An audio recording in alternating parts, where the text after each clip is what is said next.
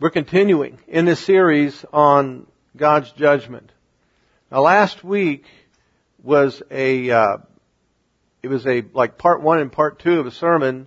You need to go back and, you know, take a listen to that. The title of it was God's wrath, or God, uh, God's judgment. It was parts five and six, wrath and death. We covered a lot in both the Old and the New Testament how that there comes a point in time where God takes action when the warnings are ignored. We, want, we don't want to be in that place of having that action executed upon us. And I don't know what all that means because when you go through scripture, Old and New Testament, you see uh, God's judgment, the action, judgment action, not just judgment warning, but judgment action being carried out in many different ways. And one of the things that it, it really saddens me, how many Christians, they are so influenced by world things as opposed to word things. And there are Christians out there who want to, it's like they just want to argue because their friends said, or because their teacher at school said, or because this organization said and they don't take the time to get into the Word. Well, you know, you can do that because God has given all humans that incredible gift of free will. So you can do whatever you want. But keep in mind that when you stand before God, every platform you supported is going to be called into account. And if it doesn't line up with the Word of God, you're in trouble. Now, what does that mean? I don't know.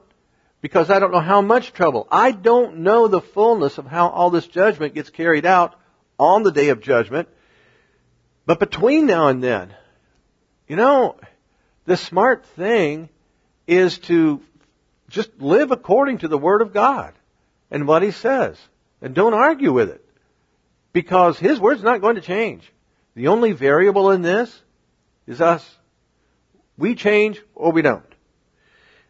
And so in this series, we've had as a, uh, as a foundation, really kind of two foundation verses.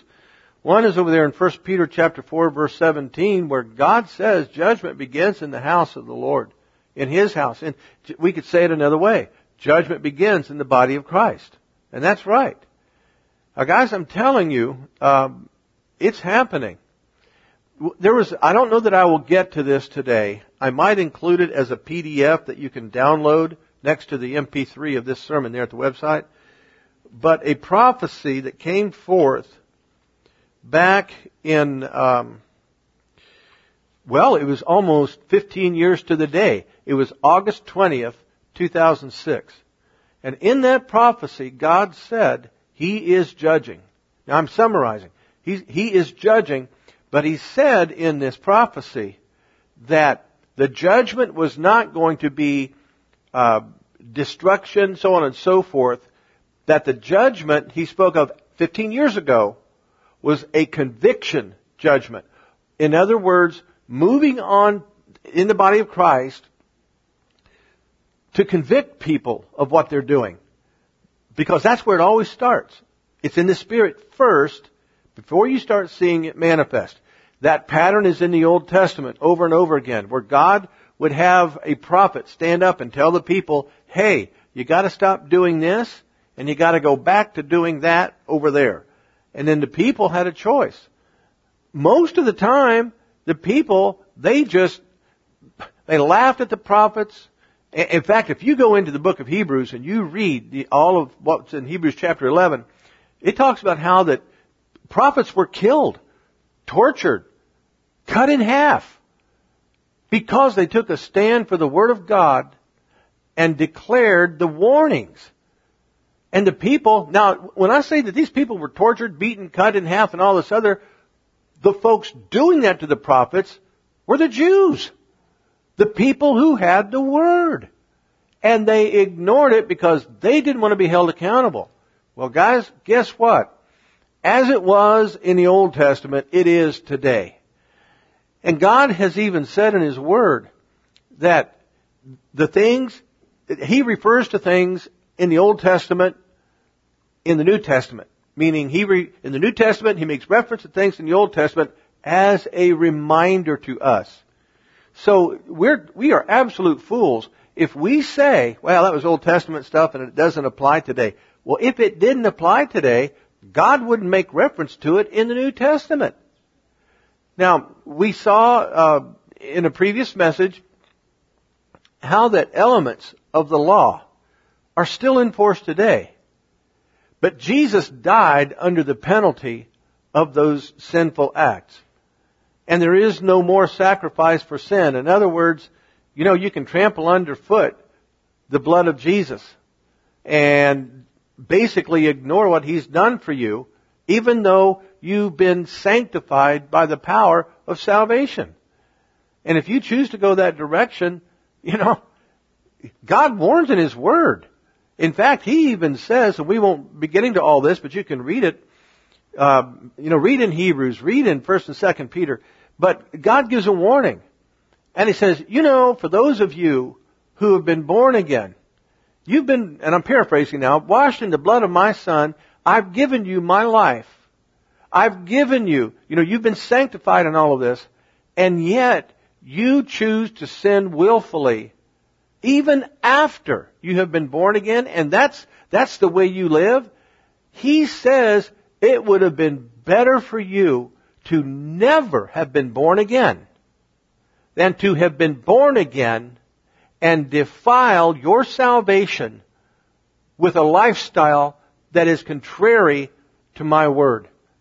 Now what that tells me is this, and I don't know, again, I don't know how all this is going to play out, but if God says it would have been better for you to have never been born again, then that tells me the judgment on those people is going to be worse than the judgment on the people who were never born again.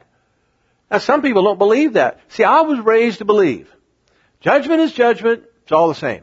That's just the way it is. But when I get into the Word of God, I find out there are some sins, He says, you don't do them, and if you do them, you know, you'll be executed. But then there are others he calls them an abomination. Which means there is degree of sin, and if there's degree of sin, there's degree of punishment. Now you may not believe that, but I say, go back into the Word of God and check this out. See what He says. Like I told you, I was raised to believe sin is sin and judgment is judgment. There aren't degrees of sin. Well then why are some called abominations and some aren't? Why do some carry the death penalty and some don't? You follow what I'm saying? So then, from God's perspective, oh yeah, there are degrees of sin. He gives a warning in the New Testament.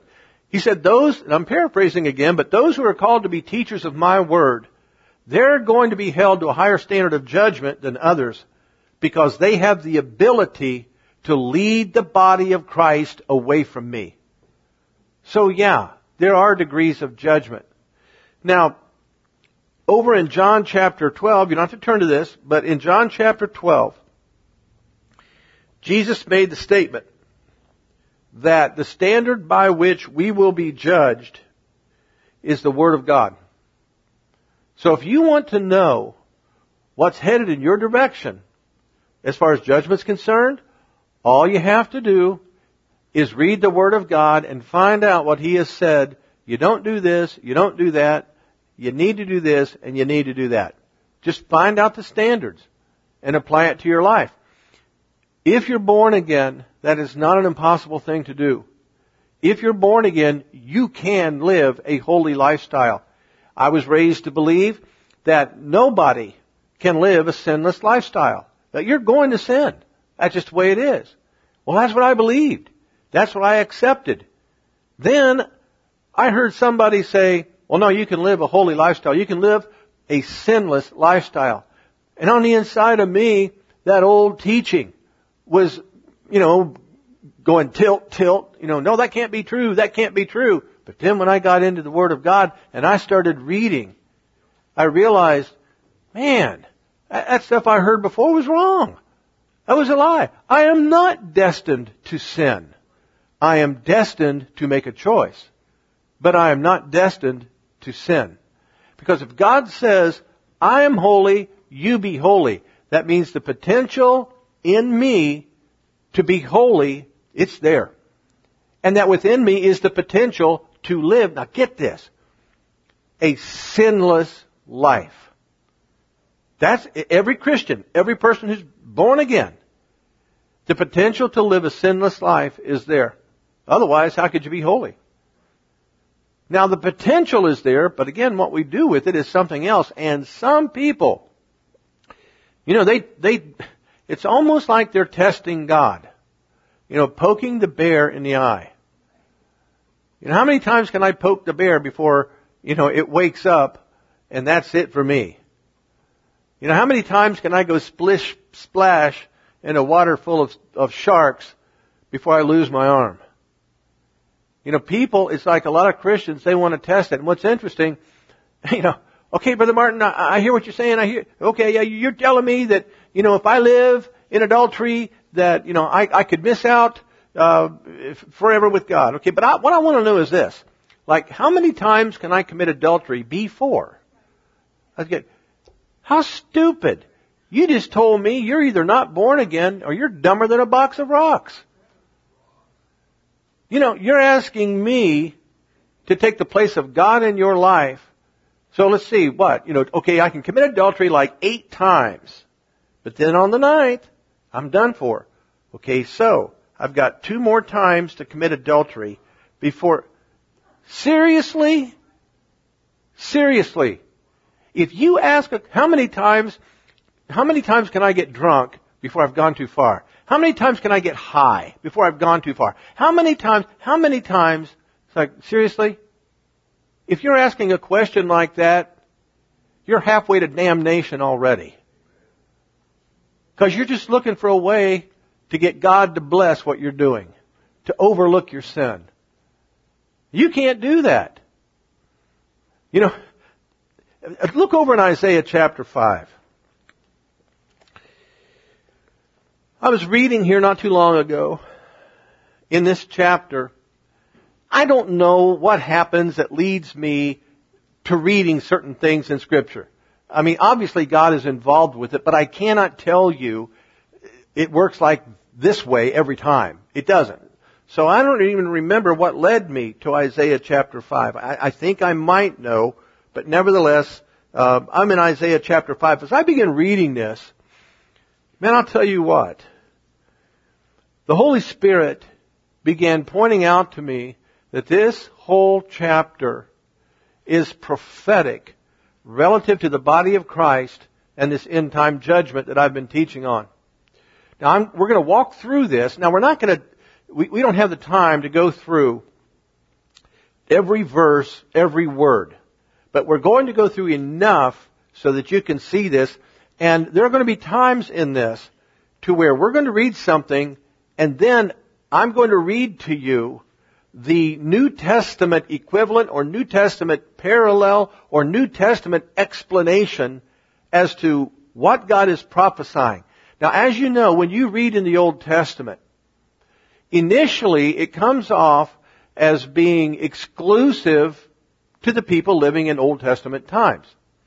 However, if you really are pressing into God and pressing into His Word, you will begin to see the prophetic nature of, uh, well, scriptures, chapters, I mean just all through the Old Testament. Things will start to come alive to you in a way that you'd never seen before. Well, it's through this process of meditation. Now here in Isaiah chapter 5, begin in verse 1. Now will I sing to my well-beloved a song of my beloved touching his vineyard. My well-beloved hath a vineyard and a very fruitful hill. And he fenced it, and gathered out the stones thereof, and planted it with the choicest vine, and built a tower in the midst of it, and also made a winepress therein. And he looked that it should bring forth grapes, and it brought forth wild grapes. Now let's stop right there. I'm not going to be giving you all of the Hebrew words for everything we're going to make reference here today. Uh, but I'm going to be sharing with you some definitions. Now in this, he's talking about a vineyard. And he says, My well beloved hath a vineyard in a very fruitful hill.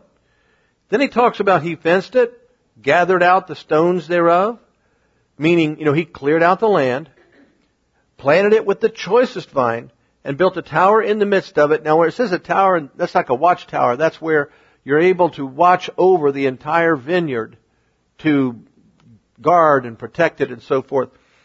And also made a wine press therein. What is the wine press? Well, the wine press is where you put the grapes to press out the juice to eventually make wine. And he looked that it should bring forth grapes, and it brought forth wild grapes. Now, as I read this, here's the passage, and we don't, we're not going to read the entire chapter, but I'm going to point out two verses in this from John chapter 15. Listen to this. I am the vine, ye are the branches. He that abideth in me, and I in him, the same bringeth forth much fruit. For without me ye can do nothing. Herein is my Father glorified, that you bear much fruit, so shall ye be my disciples. What he's talking about here in Isaiah chapter 1, or chapter 5 verses 1 and 2, where he talks about the, uh, the vineyard being planted. What does that represent? That represents Jesus coming down, completing his work here on earth, dying and being raised from the dead so that the vineyard of salvation, if you will, the vineyard of the kingdom, the vineyard of the body of Christ could be established here in the earth. And he says he fenced it, gathered out the stones thereof, planted it with the choicest vine. In other words, what he's describing is the fact that when this was established by God, it was perfect in every way imaginable. Meaning, this vineyard that we are, we are the vineyard of the Lord. He's the vine, we're the branches. We're this vineyard, but in this vineyard of the kingdom, it's perfect. There's nothing in it. No, there are no stones that you could trip over. There, there are no weeds. I mean, it is absolutely, positively perfect. And he says he made a wine press therein. You know that song that we sing, I forget the name of it, but in the pressing and in the crushing, the new wine. What, what, that's the name of it, new wine? Okay, well, there you go. what, this is a reference, the wine press is talking about the life of God in us being brought out as we, okay, what, what is, what, um, what is a wine press to a grape? It is an unpleasant experience. you know, here's the grape, all happy. And the next thing you know, squish. but why is it being squished? So that the precious juice can come out. Symbolic of this. The flesh has, the, the skin, the flesh has to be pressed so the life within can come out. Are you seeing the imagery?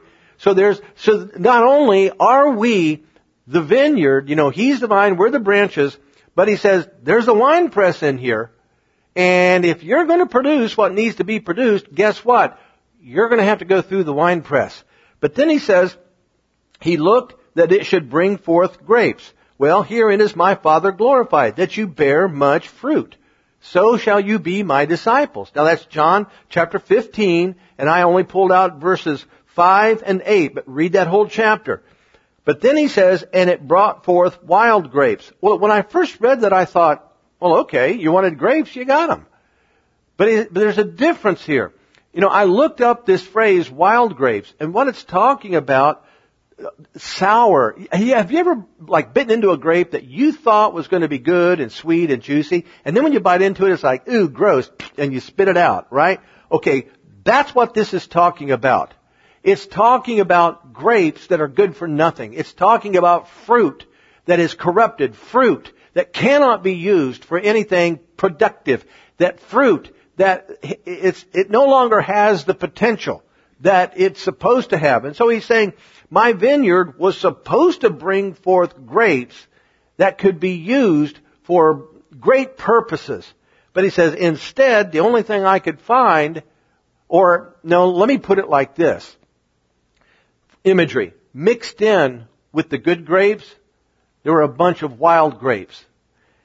And then he picks it up here in verse 3. And he says, Oh now, inhabitants of Jerusalem and men of Judah. Now rephrase that again for the prophetic message in this. Oh now, inhabitants of the kingdom of God. Oh now, inhabitants, the body of Christ. Oh now, inhabitants, my children. You know, however you would want to phrase this. He says, Oh now, and, and now, O inhabitants of Jerusalem and men of Judah, judge, I pray you, between me and my vineyard. What could have been done more to my vineyard that I have not done in it? Wherefore, when I looked that it should bring forth grapes, brought it forth wild grapes. In other words, he's saying, okay, you people that are so smart, you judge between me and my vineyard. And you tell me what more could I possibly have done to make it better than what it already is? Said a different way, what in the world could I have done for your salvation that would have made it better than what it already is? What is there that is incomplete about your salvation? What is it that I could have done that would be better in the kingdom than what I've already done? What is it I could do for you that is better than what I've already done? Now listen to this. Colossians 2.10. And ye are complete in him, which is the head of all principality and power. We're complete. That means there is no lack. And there is nothing lacking. Everything, no matter what it is, that completeness is in Christ, and if you are in Christ, then you are in that completeness. And it's like he could say, it's, it's almost like God could say, what is there that's incomplete in Christ? I mean, what more? You judge me. What more could I possibly have done? And in uh, Hebrews chapter 2 verse 3, it says, How shall we escape if we neglect so great salvation, which at the first began to be spoken by the Lord and was confirmed unto us by them that heard him? So great a salvation. If, if it's so great, then how did it get ungrate. Are you seeing the imagery in this? And he says, what more could I have done? How could I have made this any better for you? How is it that in the perfection of the perfect vineyard, instead of the good grapes, I'm getting crops of these wild grapes? What's going on? And we pick it up in verse 5. He says, And now go to, I will tell you what I will do to my vineyard. I will take away the hedge thereof, and it shall be eaten up, and break down the wall thereof, and it shall be trodden down. And I will lay it waste, it shall not be pruned, nor digged, but now look, look closely at this, but there shall come up briars and thorns. I will also command the clouds that they rain no rain upon it. Are you seeing verse 5 and 6? What's he saying? Judgment. I'm pouring out my judgment on my vineyard because you have spoiled it. You have become the wild grapes. Now granted, in the body of Christ, not all Christians fit this. I get it. But this is prophetic for this end time. What's going on right now in the body of Christ. Now, in this, I want you to listen. Look here again in verse 6. He says, I will lay it waste. It shall not be pruned nor digged, but there shall come up briars and thorns. I will also command the clouds that they rain no rain upon it. In Hebrews chapter 6, listen to this, verses 4 through 8. For it is impossible for those who were once enlightened and have tasted of the heavenly gift and were made partakers of the Holy Ghost and have tasted the good word of God and the powers of the world to come, if they shall fall away to renew them again unto repentance, seeing they crucify to themselves the Son of God afresh and put him to an open shame. For the earth which drinketh in the rain that cometh oft upon it, and bringeth forth herbs meet for them by whom it is dressed, receiveth blessing from God. But that which beareth thorns and briars is rejected, and is nigh unto cursing, whose end is to be burned. Now when he says whose end is to be burned, he's talking about hell. He's talking about the lake of fire. And he says, if your life is producing the thorns and the briars, then guess what? You're on the path to an eternity a, in a lake of fire. And there's nothing I, God can do about it. Because if you don't make that decision to turn from this, then I can't help you. I cannot redeem you unless you want to be redeemed. I can't restore you if you don't want to be restored. Well, look here in, um, in Isaiah chapter 5, and let's go to verse, um, well, look at verse 7. He says, For the vineyard of the Lord of hosts is the house of Israel and the men of Judah his pleasant plant. And he looked for judgment, but behold oppression. For righteousness, but behold a cry. Okay, now, symbolism. For the vineyard of the Lord is the body of Christ. The vineyard of the Lord, it's the Christians. The vineyard of the Lord is the kingdom. I mean, however you want to term this. And he says, he looked for judgment. Now where is he looking for this judgment? He's looking for it in his vineyard. And where is he looking for righteousness? He's looking for it in his vineyard. He's not looking for it outside. He's looking for these things in his vineyard. Now notice this. It says, He looked for judgment, but behold, oppression. Now, this word oppression, it comes from the, um, the Hebrew word mispah, and what it means is bloodshed, the putting to death of those not deserving to die. In other words, the shedding of innocent blood. To bring it to modern terms, you're looking at abortion.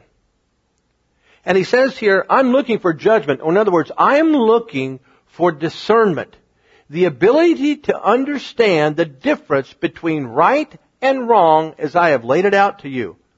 But what am I finding instead? I am finding in my vineyard the murdering of the unborn, the shedding of the innocent blood. And, and we think that's okay. Obviously not. God is making a distinction here. Let me tell you something.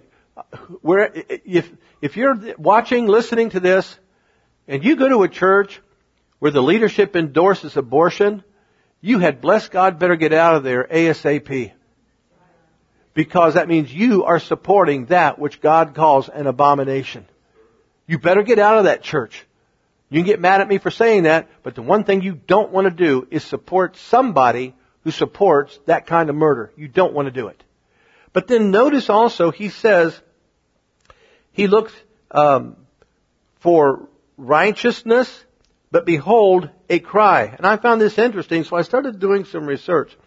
Now this word cry, it comes from the Hebrew word sayaka, and that may be a mispronunciation, but it means an outcry. But there's, there's a really interesting image that goes along with this word. It, it describes a call for help, a wailing and despair, cries of outrage regarding sin like that which went up against Sodom and Gomorrah. Now, if you, you don't have to turn to this, you can look it up later if you want to, but in Genesis chapter 18 verse 21, the same word cry is used. It comes from the same Hebrew word. Now in that passage, what God is saying, and again, imagery, the Lord is saying, the cry of Sodom and Gomorrah is great because of all of the, the, the wickedness and so forth. It, he's saying it's like the city is crying out because of all the wickedness taking place within it. Well, we know what that wickedness was. It was primarily, along with the violence, but it was primarily the homosexual activity, the perversions that were taking place. And what God is saying here is, I was looking for righteousness in my vineyard. But let me tell you one of the things that I found. I found that there was a cry coming forth out of my vineyard, and this cry had to do with the perversions that are going on and being accepted within my vineyard. All these churches out there that are going to tell you that love is love, all these churches that are going to approve of, of that type of behavior, the perversions, you need to understand. There's judgment coming. No, I don't think a lot of people do understand this. God's been convicting for years, and they have been searing your conscience. You need to understand. I, look, I don't know how it's going to play out, what I'm going to tell you is this. Don't you be shocked if people don't start dying. Don't you be shocked if churches start burning down with people in them. Don't, I, I'm not prophesying these things. I'm just saying, If you study the scriptures, you're going to find a history of things happening. How many times in scripture did the fire of God fall from heaven?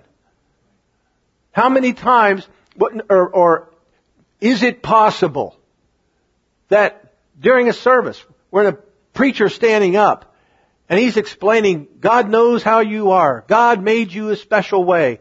And, you know, love is love and, and God understands how we express it and blah, blah, blah, however it goes. When all of a sudden maybe there's a massive lightning bolt that strikes the church and it bursts into flames. I don't know. I'm not prophesying that those things will happen. But I'm telling you, we have to take this aspect of God's judgment seriously. Now, over in in uh, Jude, and you don't have to turn to this, but in Jude, chapter one, in fact, I'll tell you what, I'll read this to you later. This one, we'll go to Jude here in a little bit later. Right now, jump over Isaiah, still in chapter five, but go to go to verse twenty. Woe, now he's still speaking to the vineyard. You need to understand this. Woe unto them that call evil good and good evil. That put darkness for light and light for darkness. That put bitter for sweet and sweet for bitter. Now see this verse 20, we could go over there to James where he, uh, the Lord talks about, you know, you know, the tongue, how powerful it is and how you can't have sweet and bitter coming from the same fountain. And here he says, you've got people trying to mingle the sweet with the bitter, and they're telling you that the bitter is sweet and the sweet is bitter. They're telling you that evil is good and good is evil, that, that darkness is light and light is darkness. And Jesus even warned about that. He said, if the light in you is darkness, how great is that darkness? What does that mean? What it means is if you have accepted darkness as being truth, but you think it's light, it's darker than you could even begin to imagine. And when he says, woe unto them that call evil good and good evil, folks, if God is saying this, if he's saying woe to them, meaning woes be upon, he's, do you see he's speaking judgment to them. He is declaring a woe. What is a woe? Well, it's a bad thing you don't want. He says, woe unto them that call evil good and good evil. If this is God's declaration, why in the world would you want to be in a church that is declaring evil to be good and good to be evil? These people, these, these, these Christians out there that are telling you that you can't be like this and you can't live this way, folks, they don't know what they're talking about. They don't understand the love of God. They don't understand His grace and mercy. They don't understand they don't understand. No, no, we do understand. That's the thing. You leave scripture in context and you do understand. And he says in verse, well, look, look again, verse 20. Woe unto them that call evil good and good evil, that put darkness for light and light for darkness, that put bitter for sweet and sweet for bitter. Woe unto them that are wise in their own eyes and prudent in their own sight. Woe unto them that are mighty to drink wine, men of strength, to mingle strong drink. This means those who incorporate, how can I put this?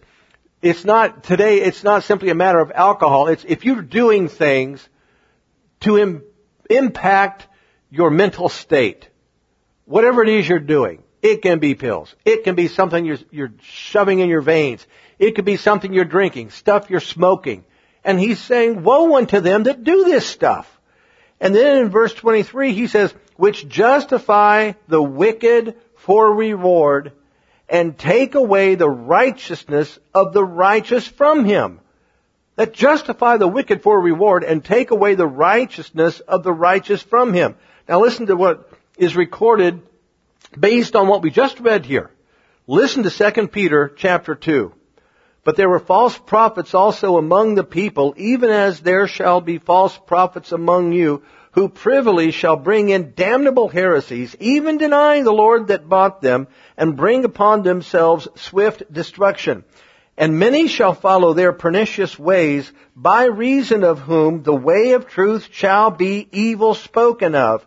And through covetousness shall they with feigned words make merchandise of you, whose judgment now of a long time lingereth not, and their damnation slumbereth not.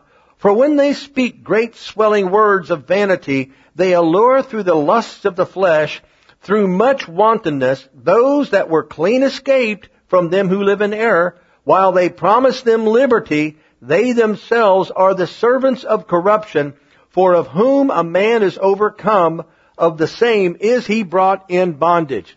Are you, do you see how that that is the New Testament version of what we just read here in Isaiah chapter 5? And God says, woe to those people.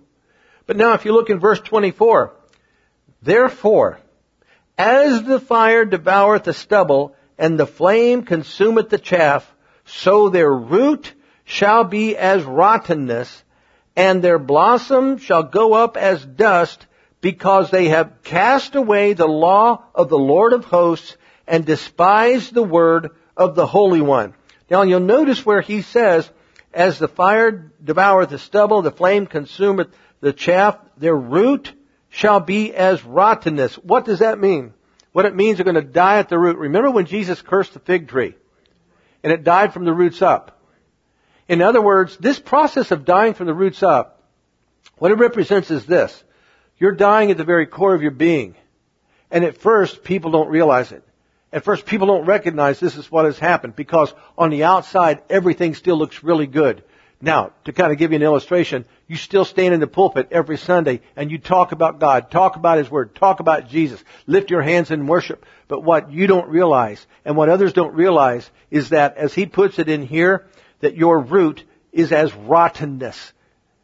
And now, let me read to you a New Testament variation of this. It's from Jude. For there are certain men crept in unawares who were before of old ordained to this condemnation, ungodly men, turning the grace of our God into lasciviousness and denying the only Lord God, our Lord Jesus Christ. These are spots in your feast of charity. When they feast with you, feeding themselves without fear, clouds they are without water, carried about of winds, meaning, you know, winds of doctrines. Now look here, trees whose fruit withereth, without fruit, twice dead, plucked up by the roots. Now listen to this process. Trees whose fruit withereth. Why would the tree's fruit begin to wither? It's because they're dead on the inside. When, when the root dies, eventually that death begins to spread throughout the entire tree. It is a process. It doesn't happen overnight. It is a process. And he's saying that these trees have fruit that withereth. That means their root has been dead. And now what fruit they did have is starting to wither. Then they get to the point of being without fruit. And when they get to that point of being without fruit, the very next step is they are twice dead. You can't be twice dead unless you were dead, made alive, and then you died the second time. This is talking about people who at one time were truly born again. But now they have, they followed the pernicious ways of these, these false prophets, these false teachers. And now they're twice dead and he says plucked up by the roots. And in verse 20, uh, in verse 24, you know, he talks about that they've cast away the law of the Lord of hosts. That is exactly what he's talking about, denying the only Lord God, our Lord Jesus Christ. When it says denying him, it, it doesn't mean Jesus was never born. It doesn't mean, well, Jesus, whatever he said was a lie. No, what it's saying is they are denying that Jesus spoke a truth that you have to live by. They're denying that His Word is a standard, that His life is the standard. They're denying what He said, that you can't come unto the Father any other way but by me. They stand up and they tell you that there are many paths to God, that all paths lead to the same God. They're not denying His existence, they are denying Him. You understand that? Well, now look at this, verse 25. Therefore, because of all of this, is the anger of the Lord kindled against His people, and He has stretched forth His hand against them, and has smitten them, and the hills did tremble, and their carcasses were torn in the midst of the streets. For all this, His anger is not turned away, but His hand is stretched out still.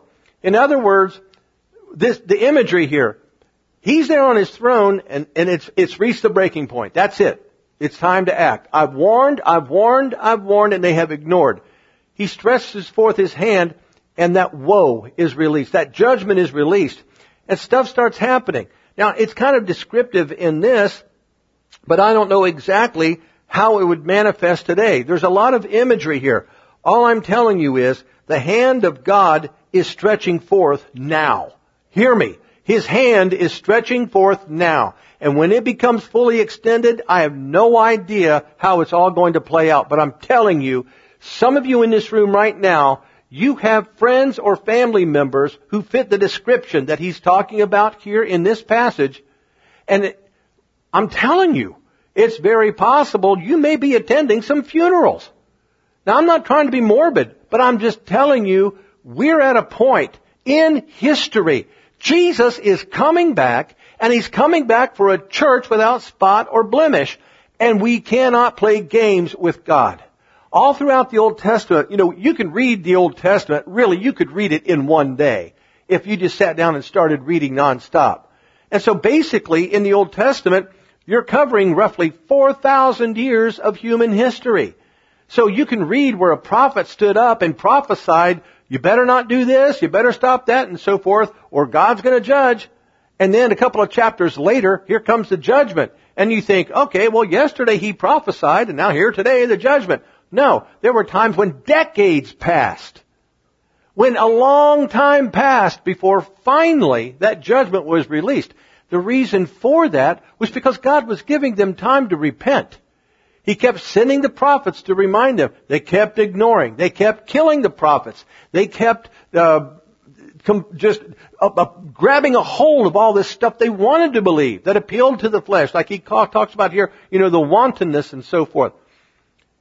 Guys, we're at a time now to where the warning is being, it's, it's been delivered, it is continually being delivered, and the hand of God, you know, maybe he's got it halfway out of his pocket getting, do you understand what I'm trying to say here? He, his hand is getting ready to be stretched out in a way we haven't seen. Personally, now you don't have to agree with me if you don't want to, but I personally believe that a lot of these wildfires in California are the hand of God outstretched. You know, they're going to say, well, somebody, you know, campfire or somebody arson or it was lightning. There, however you want to excuse it, that's not normal what's going on out there. It's just, it's not. And it's been going on now for quite a while. That's not normal. The drought that's happening out, that's not normal. It shouldn't be like that. Well, it's global warming. That's interesting because the other day I read an article about how a freeze is coming to the northern part of this continent. And I'm thinking, well, wait a second. I thought we were supposed to burn up here.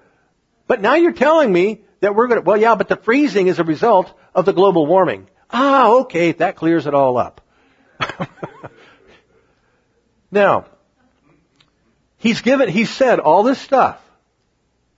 And in verse 25, he's talking here about judgment, but notice this in verse 26.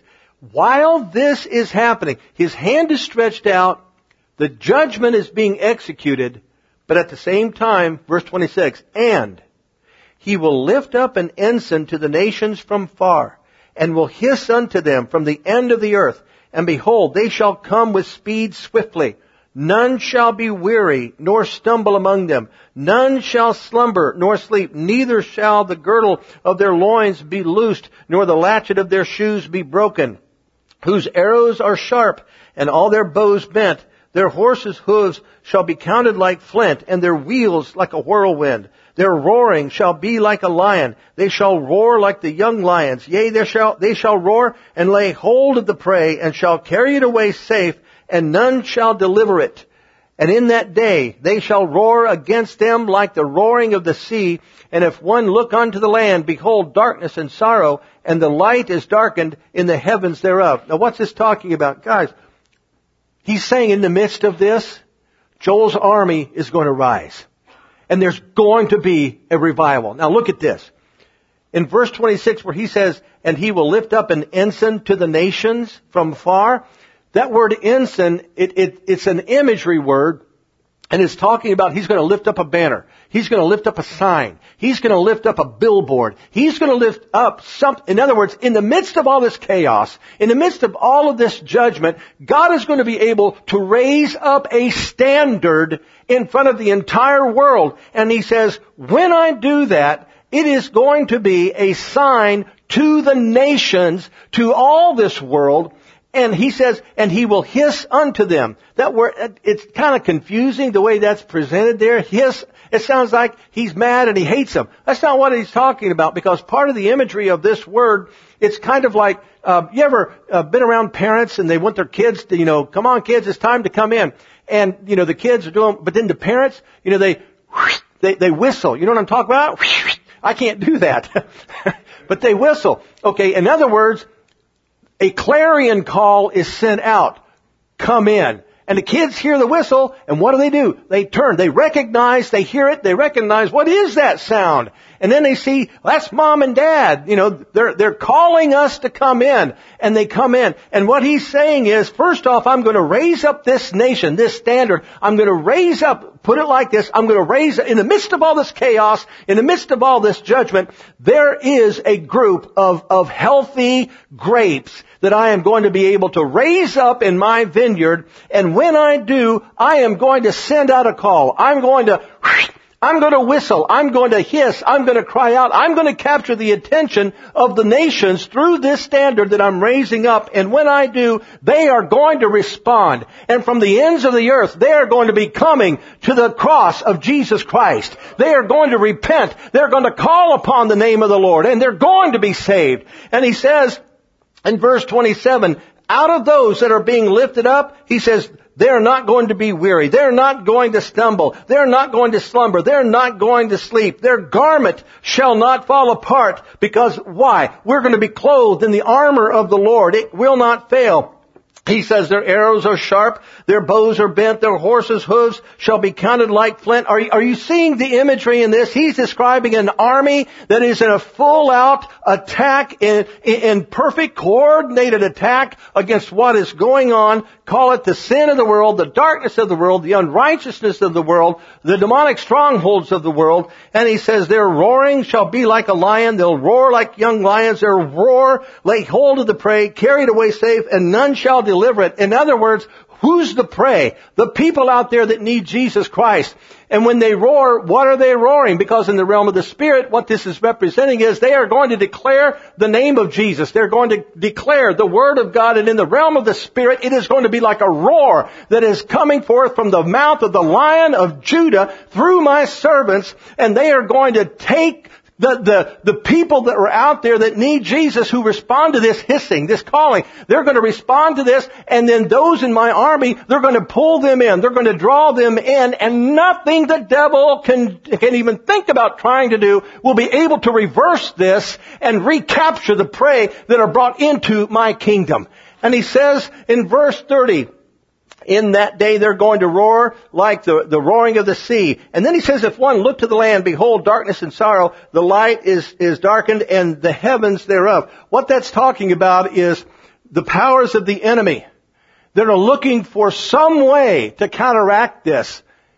All they're going to see is darkness. All they're going to see is defeat because there's nothing that they're going to be able to do to stop this army once this army rises up. Now look over real briefly in Joel chapter 2. and you're going to see this spelled out with even more clarity. In verse 1, and keep in mind what we just read over there in Isaiah 26, or Isaiah 5, verses 26 through 30. Blow ye the trumpet in Zion and sound an alarm in my holy mountain.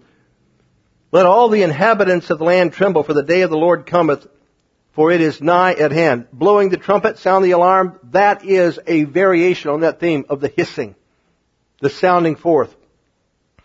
A day of darkness and of gloominess, a day of clouds and of thick darkness as the morning sped upon the mountains, a great people and a strong. There hath not been ever the like, neither shall be any more after it, even to the years of many generations. These are the people that are a part of that ensign, that standard that is being raised up. A fire devoureth before them, and behind them a flame burneth. The land is as the Garden of Eden before them and behind them a desolate wilderness, yea, and nothing shall escape them. In other words, when they speak, the anointing of their words is going to come in contact with all of the evil that's out there, and the evil will not be able to stand up against it. It will be burned up, if you will, by the fire of the purity and holiness of the Word of God they declare. The appearance, the appearance of them, verse 4, is as the appearance of horses. And as horsemen, so shall they run. We just read about that over there in Isaiah chapter 5. Like the noise of chariots on the tops of mountains shall they leap. Like the noise of a flame of fire that devoureth the stubble as a strong people set in battle array. Before their face the people shall be much pained. All faces shall gather blackness. They shall run like a might, like mighty men. They shall climb the wall like men of war. And they shall march every one on his own ways and they shall not break ranks. In other words, they will stay in formation. What that represents is unity. Listen, I'm telling you, over there in Isaiah chapter 5 and here in this passage, that ensign that's being raised up, the people that are in this latter day army, there's going to be a unity among them. And it's going to be not just a local unity, it's going to be a worldwide unity among all the believers who are part of this army. And he says that uh, none shall break ranks. Verse 8, neither shall one thrust another. There won't be competition. We're not going to be fighting to see who can build the biggest church. We're going to rejoice in any church that grows in the kingdom of God. They shall walk every one in his path, and when they fall upon the sword, they shall not be wounded. In other words, when the enemy attacks, no weapon formed against you shall prosper. They shall run to and fro in the city. They shall run upon the wall. They shall climb upon the houses. They shall enter in at the windows like a thief. In, in other words, devil, you can run, but you can't hide. We're coming after you and we will win. The earth shall quake before them, the heavens shall tremble, the sun and the moon shall be dark, and the stars shall withdraw their shining. And the Lord shall utter his voice before his army, for his camp is very great, for he is strong that executeth his word, for the day of the Lord is great and very terrible, who can abide in it? So here we see like an extended or a, a lengthy, um, amplified version of what we read over there in Isaiah chapter 5 verses 26 through 30. And God is saying, here's what I'm planning. He, he's telling you right here, this is what's going to happen. We saw it over in Isaiah. We're seeing it here. He's saying, this is what's going to happen. but then, what's interesting is that he follows this up with a request. Look in verse 12. Therefore also now, saith the Lord, turn ye even to me with all your heart, and with fasting, and with weeping and with mourning. What does that represent? Repentance for one thing, a willingness to admit to lukewarmness, to spiritual coldness, to putting the, the, the things of life ahead of the things of the Spirit, to choosing a, a feel-good comfort lifestyle while ignoring the things of God.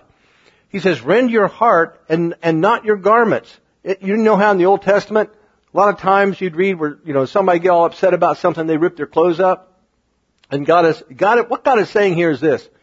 You know, you can put on an outward show of repentance and symbolically rend your garments. He's saying, no, I'm looking past the torn clothing and I'm looking at your heart.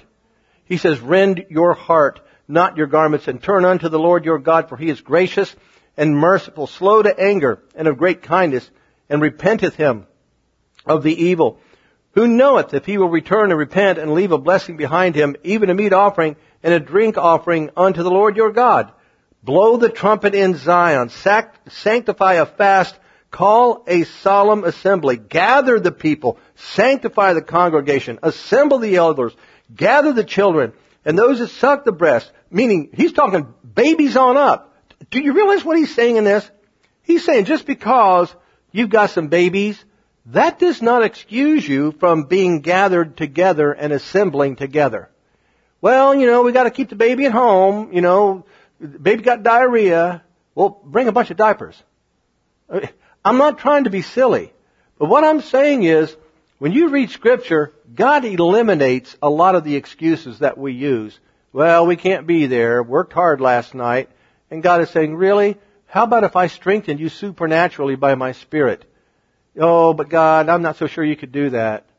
I mean, because I worked hard yesterday. Mean, we can come up with all kinds of excuses. And he, and he says here, let the bridegroom go forth of his chamber and the bride out of his closet. Now, symbolically, who's the bridegroom? Okay, that's Jesus. Now, who's the bride? Symbolically, that's us. What he's talking about is the bridegroom coming out of his chamber and the bride coming out of her closet and the two joining together in spiritual intimacy to receive a flow of the anointed life of God, enabling them to go forth as this army and fulfill everything that God is saying that they're going to fulfill. And he continues on in this. We're not going to read all of it, but he continues on in this, and what he's saying is, repent, make it right before me. He's saying, those of you in leadership, you've got a responsibility. He's talking to me here. He's saying, those of you in, in uh, leadership, you've got a responsibility to seek me, to come before me. One of the things, if I have failed, well, no, I'm going to say if I failed. Yeah, I'm going to say that, you know, I've been here, what, 22 years? So yeah, yeah, there have been failures along the way. I'm not, I'm not going to deny that. Where I have, I should have done this and, you know, we should have done that, then one of the things that, like it or not, and I've talked about this before even in this series. You know, we're going to have to get our lives structured so that when there is a, like he said here, verse 16, gather the people, sanctify the congregation, assemble the elders. You know, when he's talking about this, he's talking about coming together. You know, the whole concept of verse 15, a solemn assembly. Look, we're going to have to, and again, I'm talking to me too we're going to have to decide what do we really want? You know, are we really that concerned about being a part of this army that we've read about? Does it really matter? And if it does, we're going to have to be willing to alter our lives and come together for times of prayer, times of worship, times of fasting, times of seeking God. If I say, okay, now look folks, next, next week, I'm not saying this, or two weeks from now, but if, but if the Lord leads me to stand up and say, we're going to have a prayer revival, you know, starting Sunday night such and such and going through Friday night such and such, from 7 until 9, 7 until 10 or whatever, we're going to be in here and we're going to be praying before God. You know, if, if I say that, how many people, how many of the folks that you know, here and, and watching who normally would be here, how many excuses are going to be given? Well, we can't. Okay, well, why not? Well, because the kids have this. What is it they have? Well, they got their sports. They've got their, okay, well, you know, you're starting to fall into this category of what God is saying, woe to these people. Because you're training your children to deny Jesus. We're supposed to be there for prayer. I don't want to go. I don't want to go. Well, all right, stay home. I got homework. Bring your homework. Uh, do you understand what I'm saying? We have, honestly, in the body of Christ, we've been trained to compromise. We've been trained to take it easy. We've been trained to not stand up and do what's right before God. And the thing is, it's almost like we forget that when the solemn assemblies were called back in Bible days, Old or New Testament, those folks had to, there was a tremendous amount of upheaval in their lives. You know, a lot of them, they had to walk. They didn't have a horse or, or a, a mule or a cow or an ox or whatever or a cart. I mean, they had to walk to get wherever they were going. And we see in scripture, in the New Testament, the book of Acts, when there was that mighty move of God there, you know, in the first uh, two, three chapters of the book of Acts, and the people were gathering together every day. That was a tremendous hardship on them. You know, back then they didn't have washing machines. They had to go down to the river or the lake or whatever to wash their clothes.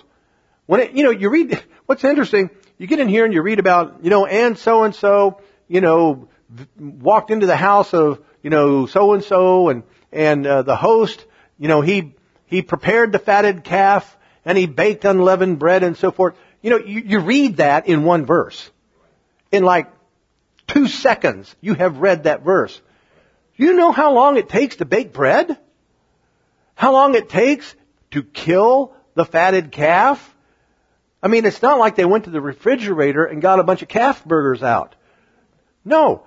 This takes a long time. And I remember I'm reading these things and I'm thinking, man, you know how hungry you'd be by the time the meal is ready? The point I'm making is this. We don't like the idea of our lives being disrupted, but back then, their lives were disrupted far more than ours. Far more than ours. Well, you know, but I work hard. How many hours did you work? I worked 10 hours yesterday. Some of those people back then, they worked sun up to sundown. And they didn't have any kind of automatic anything to help them with their job. The truth is, you imagine we get to heaven, we try to explain to people who had to work hard in the fields all day long, who spent, remember Peter talk, or Jesus talking to Peter, and they said, we have fished all night and didn't catch anything. Do you realize back then in those days, the people who were fishers, they, they would spend all day or all night in the boat trying to catch enough fish to take to market to sell so they have money to buy what they needed. Life was not easy back then, guys. It wasn't easy. We've got it made. You know, back then, for somebody to attend church that the church existed 30 miles away, they'd have to start at least a day ahead of time to get there. Here, we just have to get up an extra 15 minutes early. God help us. we need to reevaluate because God is saying, look at this, turn even unto me with all your heart. Verse 12, turn unto me with all your heart. We're not doing that the way we could. I'm guilty too. It's too easy to just to sit down and watch a bunch of television. It's too easy to get on the computer and, and spend however long reading every post on social media. It's too easy to do that stuff. And so God is saying, you know what? If you're going to be what I want you to be here in this, if you want to be a part of this army, there's going to have to be a whole lot of flesh mortification. It's going to have to be. And you're going to have to be there. And, I mean, I know that we've got, let's say, under 21s watching, listening, whatever. You know, you're going to have to think hard about this, whether you want to be this or not. Because remember, in the Old Testament, the New Testament, kids didn't have the liberty to do what kids do today. I mean, there were rules. And you did what, what the word said. And if, you know, you as kids, you know, I mean, he's talking here, look at here. I mean, he said right in this, he said, gather the people, sanctify, verse 16, the congregation, assemble the elders, the old people, gather the children, and the babies. That must mean that somehow, some way, in this assembling together, even babies can be impacted. Guys, if we want this, it's going to take a whole lot of altering of our lifestyles. You know, it's nice to have hobbies. It's nice to have recreation, and that's not wrong. But when those things begin to interfere with seeking God, okay, there's a problem. You know, I don't have to, if I'm a woodworker, I don't have to spend my time my hours making the best wood, whatever, so that I can win awards. You know, there comes a point in time to where we have to make that decision. Is this what we want with God? I'm not talking about going to hell or going to heaven. I'm talking about seeing God move through us as we are a part of this army. How many of our family members need to see this in us? Oh yeah, we'll get criticism. There'll be those in the family, Christians now, they're going to call the good we're pursuing an evil effort. As though we don't care. As though we don't love. You know what? We just have to put up with it. Even Jesus' own family. Not, not all of his family. Obviously his mother really didn't, but, I mean, he had brothers, he had sisters, and the Bible makes it clear that He had brothers, they thought he was nuts. You know, if you're really who you say you are, then go down there and prove it. That's what they said to him. His own family. And basically, Jesus said, you know what? You guys can say whatever you say, but I've got a path to walk, and I'm walking this path. And when I'm on that cross, I'll be on that cross for you guys, whether you ever accept it or not. I will be dying for you. Well, He's died for us. I examine my own life. What is it going to take for me? And I realize it's going to be a battle, a major battle, to deal with my flesh and the uh, just the the way that I have allowed my day to day life to be structured. It's got to change. It's got to be restructured. There are things that God's pointing out to me. Too much time on that thing. Too much time on this thing over here. Too much time doing that. Okay, it's got to change. I mean, it, it has to. It, it, it doesn't, it's not a question of, uh, me not making it to heaven. It's a question of me being used by God to the fullest in these end times. There's got to be a, a reckoning, you know, a personal reckoning. I don't know what's coming for us as far as a congregation.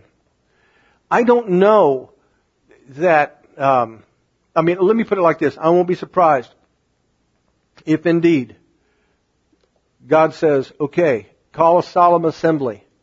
The week of such and such is going to be prayer week. Or he comes along and says, the week of such and such is going to be um, worship week. And, you know, the truth is, we really shouldn't feel inconvenienced by those things. We should be excited about it. We should look forward to it. And we should rejoice when we get here for it. Because we are gathered together under that ensign of the banner of Christ, pressing into Him so that we can be used in this army. Let's be encouraged by this, guys. And, and honestly, you know, I have prayed about this. I'm going to continue praying about it. And I'm encouraging you, pray about this. God, show me how I need to restructure and reorder my life so that it lines up with what I'm supposed to be doing. Does that mean he's going to eliminate all TV? Well, no. I mean, he might, but the goal is not eliminating that which you are allowed to keep. The, uh, the goal is restructuring to be in line with His will. And He will give you the revelation and the wisdom on what to do. Let's do this. You know, let's, let's, let's be, you know, an outpost in this army. So right now, everybody, uh, go ahead and stand. Father, the judgment, it's, it's been here. It's been going on for a long time. You've been judging in the realm of the Spirit. You've been doing everything you possibly can to bring about conviction. Some people, I'm sure, have responded, others have not. But it's my prayer that anybody who is associated in any way with this ministry, if there is conviction going on in their life, that Father, they will repent and they will make it right with you. Father, I pray for all of us that we will allow you to reveal to us what needs to be restructured in our lives, that you will help us understand how to do it, and that we will do it. And Father, I understand that for some people, it may take a little longer to reorder their life, but the potential and the possibility for it to be done is real. And then, Father, I say, make your desires, your will clearly known so that we as a congregation are doing everything you desire us to do.